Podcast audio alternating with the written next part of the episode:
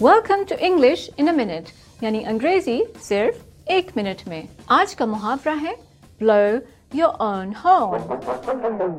Trumpet یا horn یعنی bugle موسیقی کا ایک آلہ ہے جس میں پھونک مار کر آواز پیدا کی جاتی ہے. How did your music competition go last week? Oh, I don't like to blow my own horn, but I did pretty great. I mean, I won. That's a huge deal. Why didn't you say something earlier? I didn't want to brag. Come on. Yes, you did.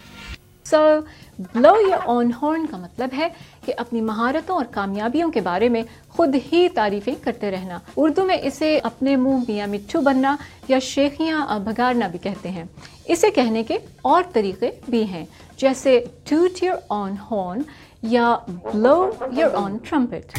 اور یہ تھی انگریزی ایک minute میں.